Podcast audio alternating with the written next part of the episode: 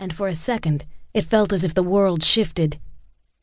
Those eyes, the ones looking back at her, they were brown, but it was a brown unlike any she'd ever seen. There was gold in there, flecks of amber, and bronze. So many colors. She's awake. That voice. She remembered that voice. Shh. I've got you. She swallowed, tried to find her own voice. A raw hiss of air, soundless, without form.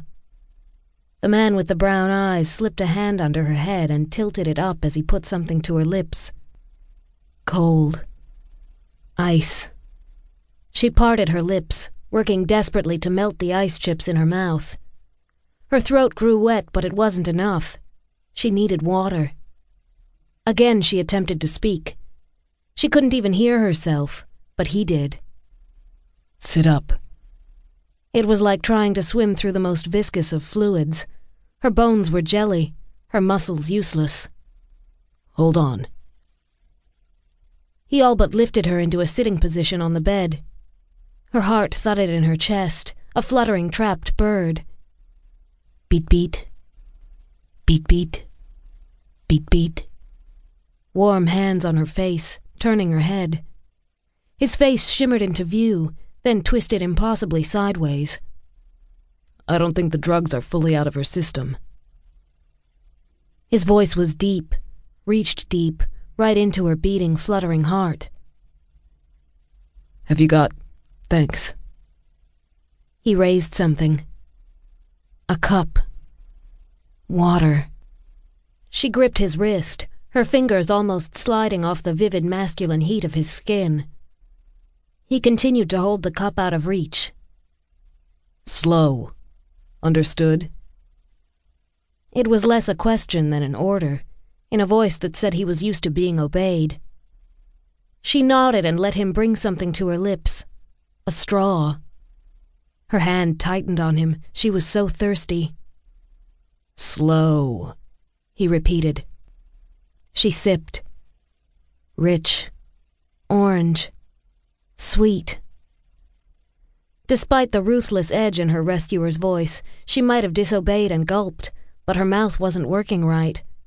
She could barely draw up the thinnest of streams. But it was enough to soothe the raw flesh of her throat fill the empty ache in her stomach. She'd been hungry for so long. A flash of something in the corner of her mind, too fast for her to grasp. And then she was staring into those strangely compelling eyes. But he wasn't just eyes. He was clean, almost harsh lines and golden brown skin. Exotic eyes. Exotic skin. His mouth moved.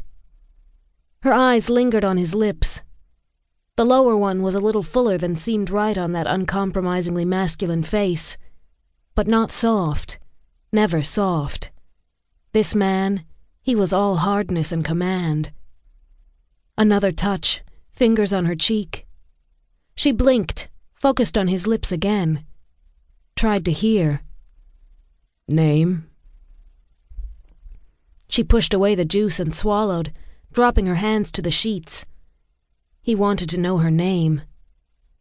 It was a reasonable question. She wanted to know his name, too. People always exchanged names when they met. It was normal. Her fingers clenched on the soft cotton sheets. Beat, beat. Beat, beat. Beat, beat. That fluttering bird was back, trapped in her chest. How cruel. Not normal. What's your name? His eyes were piercing in their directness, refusing to let her look away. And she had to answer. I don't know. Dev looked into that cloudy hazel gaze and saw only a confused kind of fear. Glenn? Dr. Glenn Hereford frowned from the other side of the bed. Could be a side effect of the drugs. She was pretty doped up when she came in. Give it a few more hours. Nodding, Dev put the juice on the table and returned his attention to the woman. Her lashes were already dropping. Not saying anything, he helped her down into a position.